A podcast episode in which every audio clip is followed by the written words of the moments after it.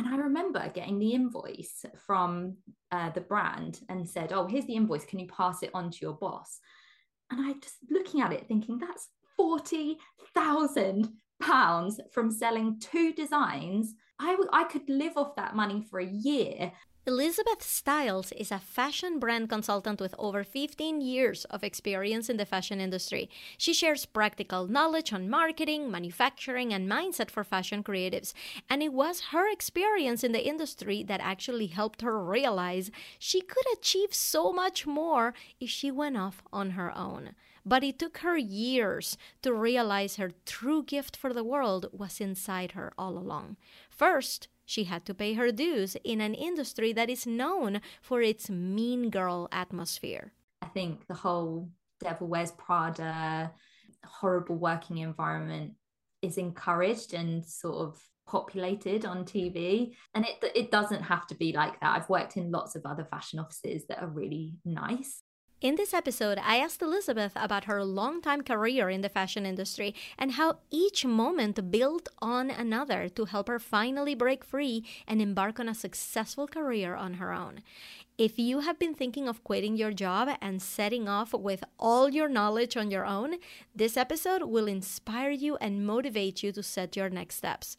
Now, we had to cut the interview down for the podcast, but I kept the full interview inside our uncut vault, available only to our TGP insiders. In the full version, Elizabeth shares personal details about her background and how her parents' divorce affected her journey. She also shares many more details about the toxic jobs she endured while finding her path and the personal struggles during the most trying years. These details really help paint a real picture of her life, and we don't want you to miss them, so we put them all inside our uncut vault. Become a TGP Insider today and get the full story at theglobalphenomenon.com slash insider. And if you're listening on Apple Podcasts while you're taking a shower, thank you for spending this time with me. I listen to podcasts in the shower too. Make sure you get yourself a nice waterproof Bluetooth speaker though, so don't be propping that phone on that slippery soap shelf, okay? Been there, done that, not worth it. Also, please head over to the review section and leave us a five star review and say something nice. It really helps support the show. And thanks. Here's our interview with our favorite coach in fashion, Elizabeth Stiles. Thank you. Welcome to The Global Phenomenon, the podcast about online coaching, the inspiring new career that has taken the world by storm, creating multiple self made millionaires and opening the doors for regular folks like you and me to achieve our wildest dreams. Hi, my name is Ina Coveney, six figure entrepreneur and business coach for online coaches ready to live a rich, passionate, and abundant life without regrets. And I'm on a mission to uncover the secret sauce that made the top coaches in our industry rise to global phenomenon status so that you can be next. Today's episode begins now. Today we have the lovely treat of talking to my friend Elizabeth Stiles. Elizabeth, hi, welcome to the show. Ah, thank you so much for having me. It's such a pleasure to talk to you. I am so happy that you're here. Before we get started, because you know I like to really go way back, why don't you tell everybody who you help and what you do for them right now? I am a fashion brand consultant. So I work with independent brands on their manufacturing, marketing, and mindset. Love it. And um, before we get started, actually, I have been scouring your social media and I just want to give everybody like the absolute fun vibe that you have on Instagram by telling you that I learned four things about you that I thought were hilarious. Okay. And I'm going to share them with everybody so everybody understands the kind of person we're talking to today. Okay. Yes. Uh, number one, that despite being a Brit, you do not drink tea or coffee. That is true. Yes. okay. I I need to know like before I tell you like 2, 3 and 4. What's up with the tea? I thought this was like a national like you have to otherwise you just you're you're just not legal. So what is going on with your tea? I'm not uh well, I am English. I'm born and bred in England. Um in the countryside in England as well. I just my mum never gave it to me when I was younger. And then I think I got to like university and everyone was drinking tea and I was just like oh I don't drink it. And then even now to this day people say like that's really weird. Um why don't you drink it? I, I don't even really have an answer. It's just like I'm 36 I've got this far. Do I start now? I don't know. Okay uh, the second thing is that you can write your name with your feet How far back did you go? I go, I go back. yeah, I can. That um, is that is amazing. No, okay. Number three, you want lit you once lit your hair on fire while trying to take a picture of yourself. Please explain.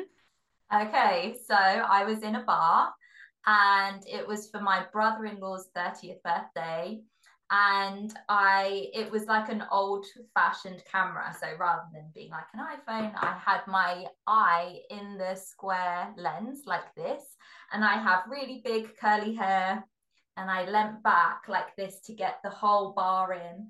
And be- behind me, there was uh, like a row of tea lights on the windowsill. No. And so I was going, smile, smile, why aren't you smiling like this? And everybody's just like, in no. shock. yeah, because there was like smoke coming out from behind my head. And finally, before we get to your story, finally, uh, and this was sur- this wasn't it wasn't like it was surprising. It was just a really cool factoid that I might actually be asking you about later on. Okay. And that is that you are actually a bargain shopper. So you being in fashion merchandising, you being in uh, you know, being in the fashion industry for over a decade and knowing pieces, right? The fact that you would be a bargain shopper really caught my eye. Where where did that come from? I just think there is something so exhilarating about finding a bargain. yeah. um, and there is a shop in the UK called the Pound Shop. There is another one called Tiger that is like a designer like a cheap designer shop, I guess. Um, and just everything is under five pounds, six pounds. And just me and my grandma used to have this thing. It, it's almost like less bargain, more like small things. I love buying like little small things, like, as you can probably see behind me. Um, I just love buying little trinkets. Uh-huh. Um, yeah, I definitely get more pleasure from buying like a tiny little bowl in a charity shop versus, I don't know, a designer ball gown. All right, so now that we got all the, those fun things out of it, I just really wanted everybody to know like the kind of person we're talking to, somebody who is so fun and full of life. So, and before I start, I want to tell you, you know, I do my research for for these podcast interviews. And uh, if everybody wants to go back and listen to your full story, they can actually go to your podcast. Can you please tell everybody what your podcast is, what its name is, and who it's for? Tell us a little bit about it. Yeah, of course. It's called the Fashion Brand Clinic podcast. And I started it because the fashion industry is so secretive. Um, there is a lot of nepotism in the fashion industry. So it's very much about who you know, not what you know. And I just wanted to sort of pull back the curtain and show people what kind of careers you could have in the fashion industry or what other people's experiences have looked like. So uh, there's over 130 episodes, I think, to look back on a mix of solo episodes and interviews um, with people who are in PR or, um, yeah, like CEOs of brands that are worth millions and other people who haven't even started yet. So it's a real mix. And I'm going to call out episodes 13 and 105 if anybody wants to listen to your full story, because we're not going to have time to dive into every single career move. And I thought they were all worth listening to, but we are going to zoom into a few.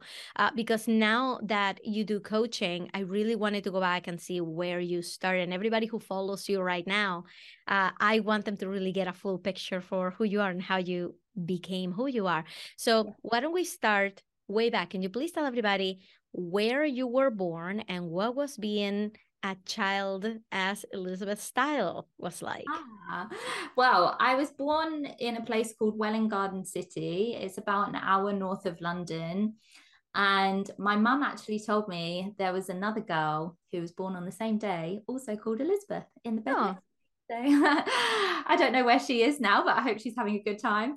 Um, and I was always, I'm the only girl in my family. So at the time of being born, I had an older brother. And then eight years later, I had identical twin brothers born. Um, so I have three brothers, and I'm the only girl. And it was a really happy childhood. Um, I was always very creative. Um, I enjoyed being with my friends, but I'm also like more than happy being on my own. Uh, my mum told me once that she, I forgot my lunchbox and she brought it in and she said to the teacher, Is Elizabeth okay? She's just in the playground on her own. Does she, does she have any friends? And she was like, Yeah, she has loads of friends, but sometimes she just takes herself off to be by herself. And my mum was like, Okay, as long as she's all right, that's fine. But yeah, I was just um, like a happy little child. And then my parents actually separated when I was eight. Um, and then we stayed living with my mum, and life just kind of carried on as normal. Yeah. How do you think that factored into your character, your decisions now?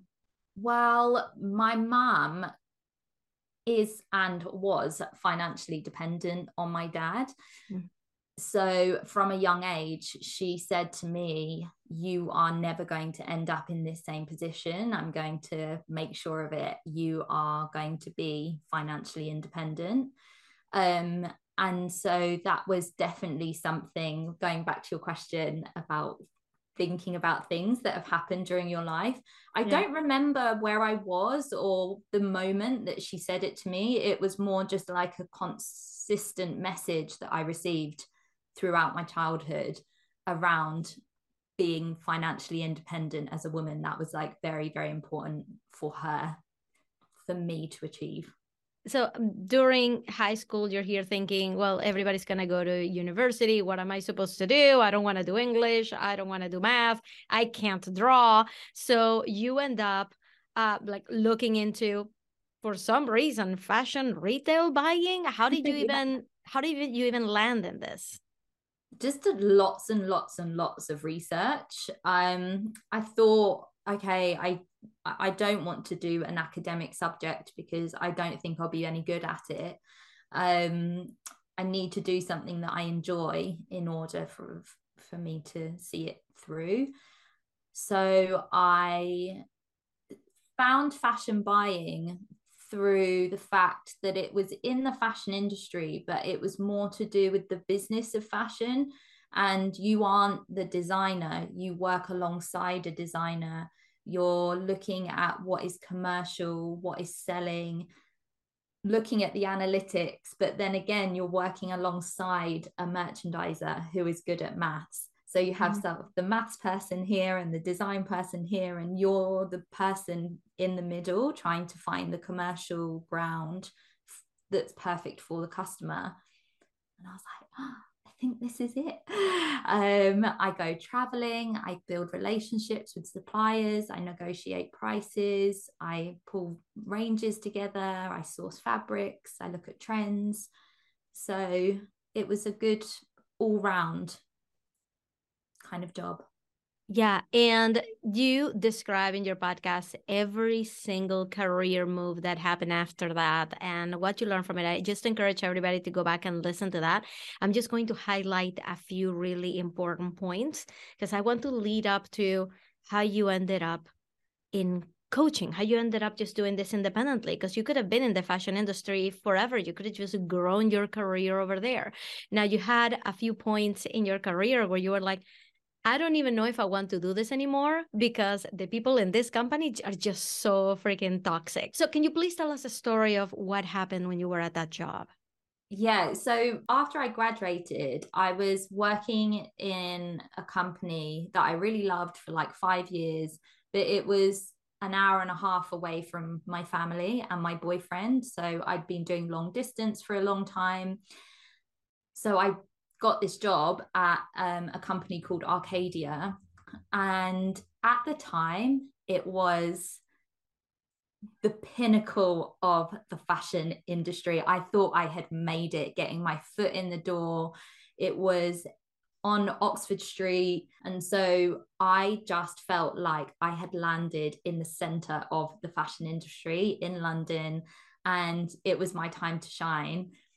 And from the minute I've sat down at my desk, I knew I had made a massive, massive mistake because as soon as you walked into that office, you could just feel the toxic energy around you. And then I would ask a question, mm-hmm. and they would say, I told you that on your first day, like in that tone, shouting across this the desk in front of everybody. It was just horrible. Mm. And so you were then petrified of making a mistake. And therefore you were always on edge. Therefore, you would make mistakes because you weren't concentrating.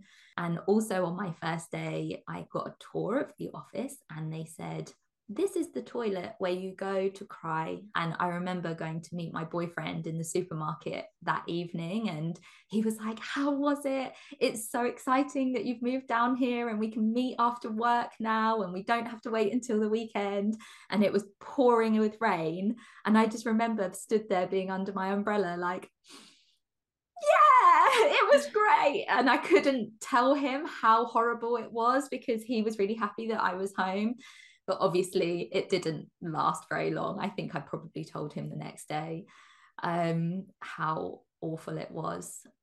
I think the whole Devil Wears Prada, um, horrible working environment is encouraged and sort of populated on TV. And it, it doesn't have to be like that. I've worked in lots of other fashion offices that are really nice. I yeah. just drew the short straw there. Yeah and it made you like it shattered your confidence. It made you like want to get out of fashion and run away. Can you tell us what happened next and how you got your mojo back? So during that year i would go home and i would apply for any job there was going. I was applying for being a postwoman at the post office. I was applying to be a nursery school teacher and funnily enough, I went back through my iPhone storage because it was becoming full. And I it said your inbox has loads of space that needs deleting. And I saw all the job applications from 2013. And it was literally two, three jobs every single day that I was applying for. I was desperate to get out. And then I, on the last day of the horrible job, they pulled me into HR and said, you know, we don't have the budget to keep you on. The sales are not good in the company. The woman who you replaced on maternity is coming back. And I was like, that's fine. and they said, you, you do understand, don't you, that you won't have a job next week? And I was like, yes, I yes. understand that. And that is the best news I've heard. and they said, okay, you, you seem to be taking this really well. Like, are you okay? And I said, this year has been the worst year of my life. It is so toxic in there. And I named two girls who were creating a lot of the toxic energy.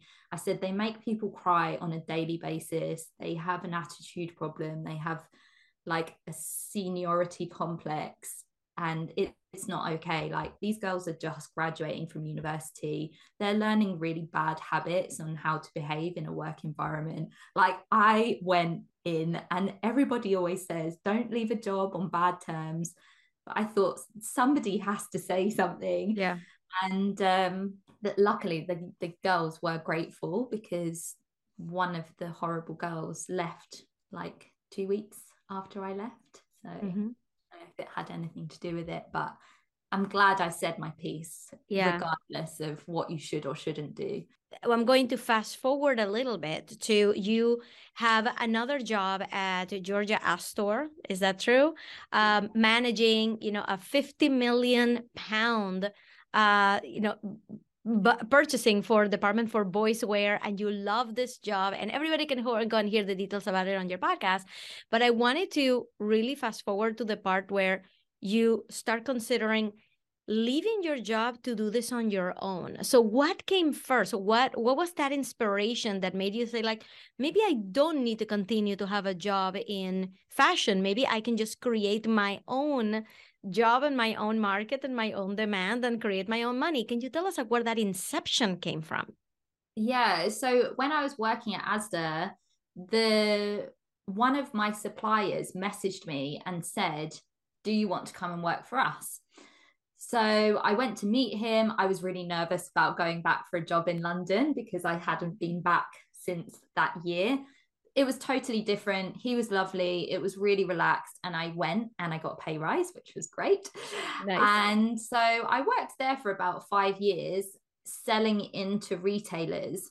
And one of the retailers we sold into couldn't afford our prices. So, what they said to us instead was, We love your designs, but we want to manufacture them um, in the Far East where it's cheaper. Can we pay you a design royalty fee? And we we then own your design and make it somewhere else. So I went back and checked with my boss. He said yes. And they paid us one pound per design, which doesn't sound like much. However, they sold 40,000 units. So uh, we made the company 40,000 pounds without even really doing anything other than right. creating this design. We didn't have to manufacture it or produce it or get it into the country or ship it. And I remember getting the invoice from uh, the brand and said, Oh, here's the invoice. Can you pass it on to your boss? And I just looking at it thinking, that's 40,000 pounds from selling two designs I, I could live off that money for a year. And then I think that idea never really disappeared about like, how could I make money on my own? And what could I do? What could I train as to stop putting money into millionaire men's pockets? Because I was a sales manager and I was like quite decent at my job. I was making good money for people, and you had to report your sales every week. And I was like, it's ten thousand pounds, twenty thousand pounds, forty thousand pounds, and I thought, I don't know, I don't know. I just had this idea, but I couldn't f- figure it out. And it was just at the end of yoga one day, I was lying down and I literally threw myself up at the end of the class and was like, oh my God, I could do this on my, I could do my job, but on my own. I could teach people how to do the thing. I could teach people how to work with a factory, the pricing. And I remember like driving home so fast and saying to my boyfriend, like, I've come up with an idea. I'm going to do it. I'm going to do it on my own. And he was like, uh, okay, I don't really understand what you're saying, but go for it.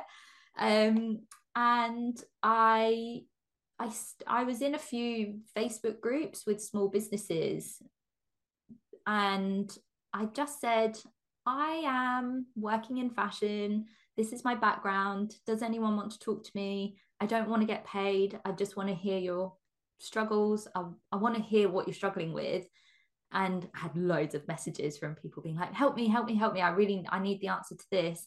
And i knew the answer to all their questions because i'd worked in fashion for all these years and i just assumed that everyone knew what i knew yeah. because i'd been to uni for fashion. Every job that i'd had was in fashion. Therefore all of my friends were in the fashion industry. And therefore all my friends knew what i knew. And therefore I didn't value anything that I knew. Um, but that experience of just doing some really basic market research really gave me the confidence to think, aha, there is a service in this. So, at which point did you decide? And anything you can do to help everybody who's listening right now, who's considering doing the math to see when they can leave their job? What was your path to leaving your job? What were the metrics that you said to yourself, I need to meet this in order to quit? Or like, how did that happen? I think a lot of people who start their own business either get made redundant or they hate their job. And therefore, they're starting their business from quite a low vibrational point. Whereas I, I was actually on this money and manifesting course at the time. And I asked the lady who was running it, I can't figure out why I want to leave my job. There isn't a good enough reason for me to hand my notice in because these are all the pros of my job. There aren't very many cons. Going out to work on my own, I don't, it's the unknown.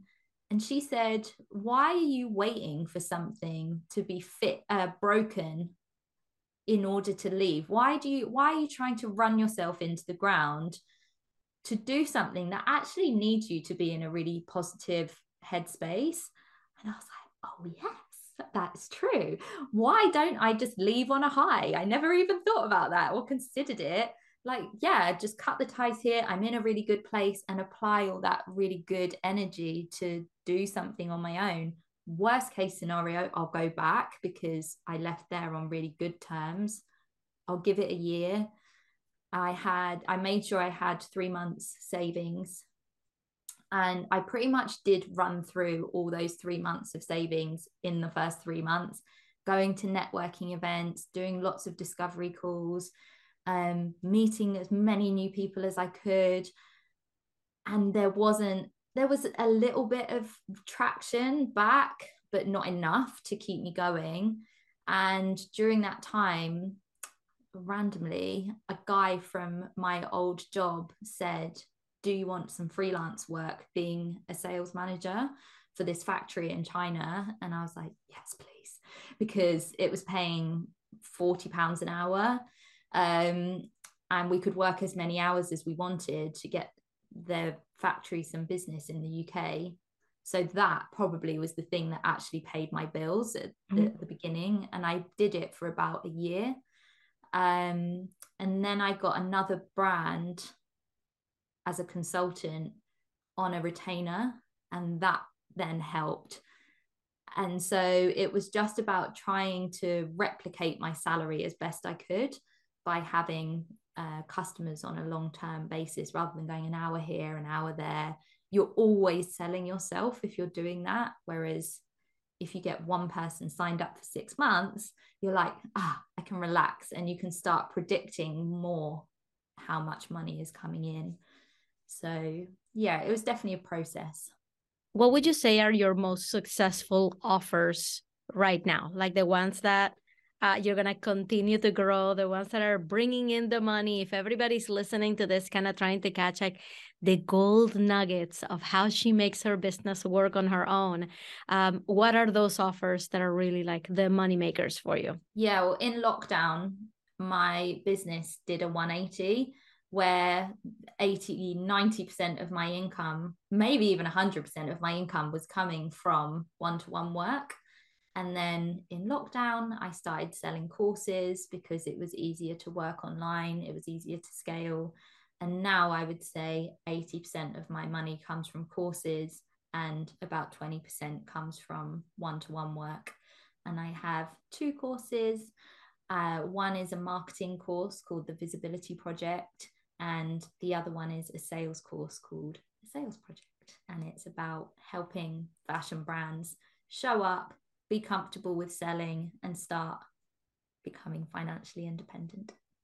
And also, you have been taking, or I don't know when was the last time you did, but you have taken inspiration trips, South Korea, Tokyo. Can you tell us a little bit more about what those are? Are you still doing them? What What is this? Yeah, so that was probably more like when somebody else was paying for it.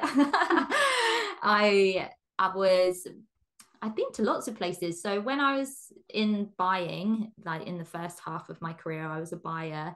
We would mainly focus on going out to factories, meeting factories and developing. So I went to like Portugal and Hong Kong and India. And then when I was a sales manager selling into retailers, we had to come up with new designs all of the time. And so uh, the director would send us to South Korea, send us to Japan, send us to LA. I never went to LA, but I went to the other two, so it was good. Um, and we would go shopping. We would go out with a budget and notice what the trends were, um, buy lots of samples, take them back, use them as inspiration to present a range to the brands that we were working with and then create new designs off the back of them. So yeah, we're very, very, very lucky to get paid to go shopping overseas. Right. And one thing that I heard in your podcast that I thought was really, really good, not just advice, but just like a, a great rule to live by, um, was that you learned in one of your latest jobs how to be proactive about keeping your schedule with stuff in it right? And you call it your the, the diary, right? British versus American, call you know your calendar. If you see your calendar be blank, right, you learn how to take steps to fill it up with meetings, with networking. Can you tell us a little bit more about that? Because I thought I learned something listening to that tip. When I was the so like I was saying, first half of the career was in buying, second half of my career was working as a sales manager on working for the sales manager where I went back into London and I enjoyed it. That was like my last job that I had before I did this. He said, There is your address book, there is the phone, make me some money. In a nicer way but that was pretty much it. And he said you've you're i don't put anything in your diary other than reporting your sales on a monday morning. It's up to you to fill that diary. And it was such a good practice in running your own business and not having somebody tell you what to put in or having meetings put in I had to ring the buyers and say, Do you want to meet me? I have a new collection. I want to present it to you. Let me come and meet you. And then all the different departments in all the different brands would just ring, ring, ring, ring, ring on the phone. And then when you're out on your own, it's the same thing. You have a, a social media account and a diary, put the two together and fill that diary. So I have a calendar that shows me all my one-to-one clients. And you know if one drops off i realize it's then time to start doing some discovery calls to fill it in again. Um i think since doing the course with alex i've got a much better understanding of how to plan my launches in as well. Uh, so for courses i find the first six months of the year, you can pretty much launch anything anytime. But then over the summer, I really struggle to sell anything to my audience because most of them are parents, they're all or they're on holiday. So July, August, the beginning of September are dead. And then September, October, November, I can sell something. And then December, I can't sell anything really. So there's I've noticed like patterns in the year as well of when I can launch things and when I can't and when the best times are too. So I think that's a good thing to notice in your calendar is when you start having a business for a couple of years, notice what the patterns are. Because then I think on the quiet months, you can so easily say, what, what am I doing wrong? Why is my diary empty? And actually, there's nothing you can do about it, and you just have to plan around it. Yeah, and I I just love that tip because everybody who's listening right now is very familiar with posting on social media, but you are actually responsible for making things happen. You don't just post and just wait for the uh, you know the phone to start ringing. And when you mentioned Alex, of course, you're talking about Alex Beadon, who is a launch strategist. We've both been in her program, and everybody can go and listen to Alex's story on episode 101 of this podcast right here. So Elizabeth, this has been so good. Thank you so much for spending the time with us. Um, I just have two more questions. What is the biggest misconception that people have of you as a successful businesswoman? I would say that it's that I don't actually work that hard mm-hmm. because on social media, you see me going to the gym, being with my cat, being with my taking my dog out, dancing, being silly, creating funny memes, hula hooping. But I'm sat at my desk a lot. and I would say, I'm proud to say I work really, really, really hard. And it's almost like a job in itself to make it look as easy as it does from the outside. And one person actually messaged me from my old career a few years ago and said exactly that. She said, You make it look so easy, but I know that you work really hard. And it was really, it really meant something to me that she appreciated how hard it it was behind the scenes. So, if everybody who's listening uh, had to do what you're about to tell them to do, and they have to do it in the next 24 hours, what is that thing? Ask your customer to buy something. So many people tiptoe around the edges. They say, here's a brand new collection. Silence. Right. It's a brand new collection and it's available to buy. Go and buy it. There is a call to action there that people are so terrified of putting in. And I went on a copywriting course ages ago and she asked everybody that had signed up to send in some examples of their copy. And she said 90% of the copy that got sent in did not have a call to action on it. That is crazy. Um, so if you are creating a piece of content or sending out an email, make sure it has a button through to your website and you ask somebody to buy the thing.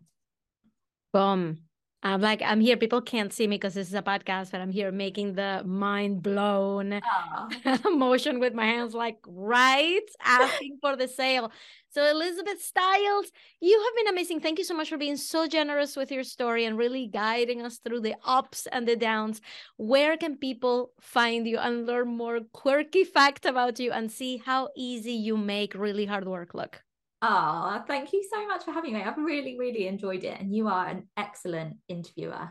Um, I am at Elizabeth Stiles UK on Instagram, and that is S T I L E S.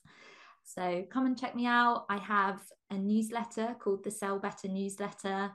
It is monthly tips, advice, sales tips, how to make the sale, confidence, motivation, and um, trends. And it's just like a little monthly mixtape of everything that's going on in the fashion industry. And it is totally free. So you can sign up. Love it. The link in my bio on Instagram. And we are going to put all those links down in the show notes so everybody will have them right at their fingertips. Elizabeth, thank you so much for being here. Such a pleasure. Thank you. Hey there, Ina here. After listening to this interview, you may be wondering what you missed. What did our guest share with me that was so hot? I couldn't even put it in the mainstream version of this podcast. Become a TGP insider today and get access to all of our uncut interviews, as well as access to the behind the scenes of my six figure coaching business through my Instagram close friend stories. Head over to theglobalphenomenon.com slash insider or click on the link in the show notes for all the details. And I'll see you inside our Facebook community for online coaches, where you can share what's going on in your business and connect with other amazing coaches in this space. Go to theglobalphenomenon.com slash Facebook or click on the link in the show notes. And I'll see you on the next one.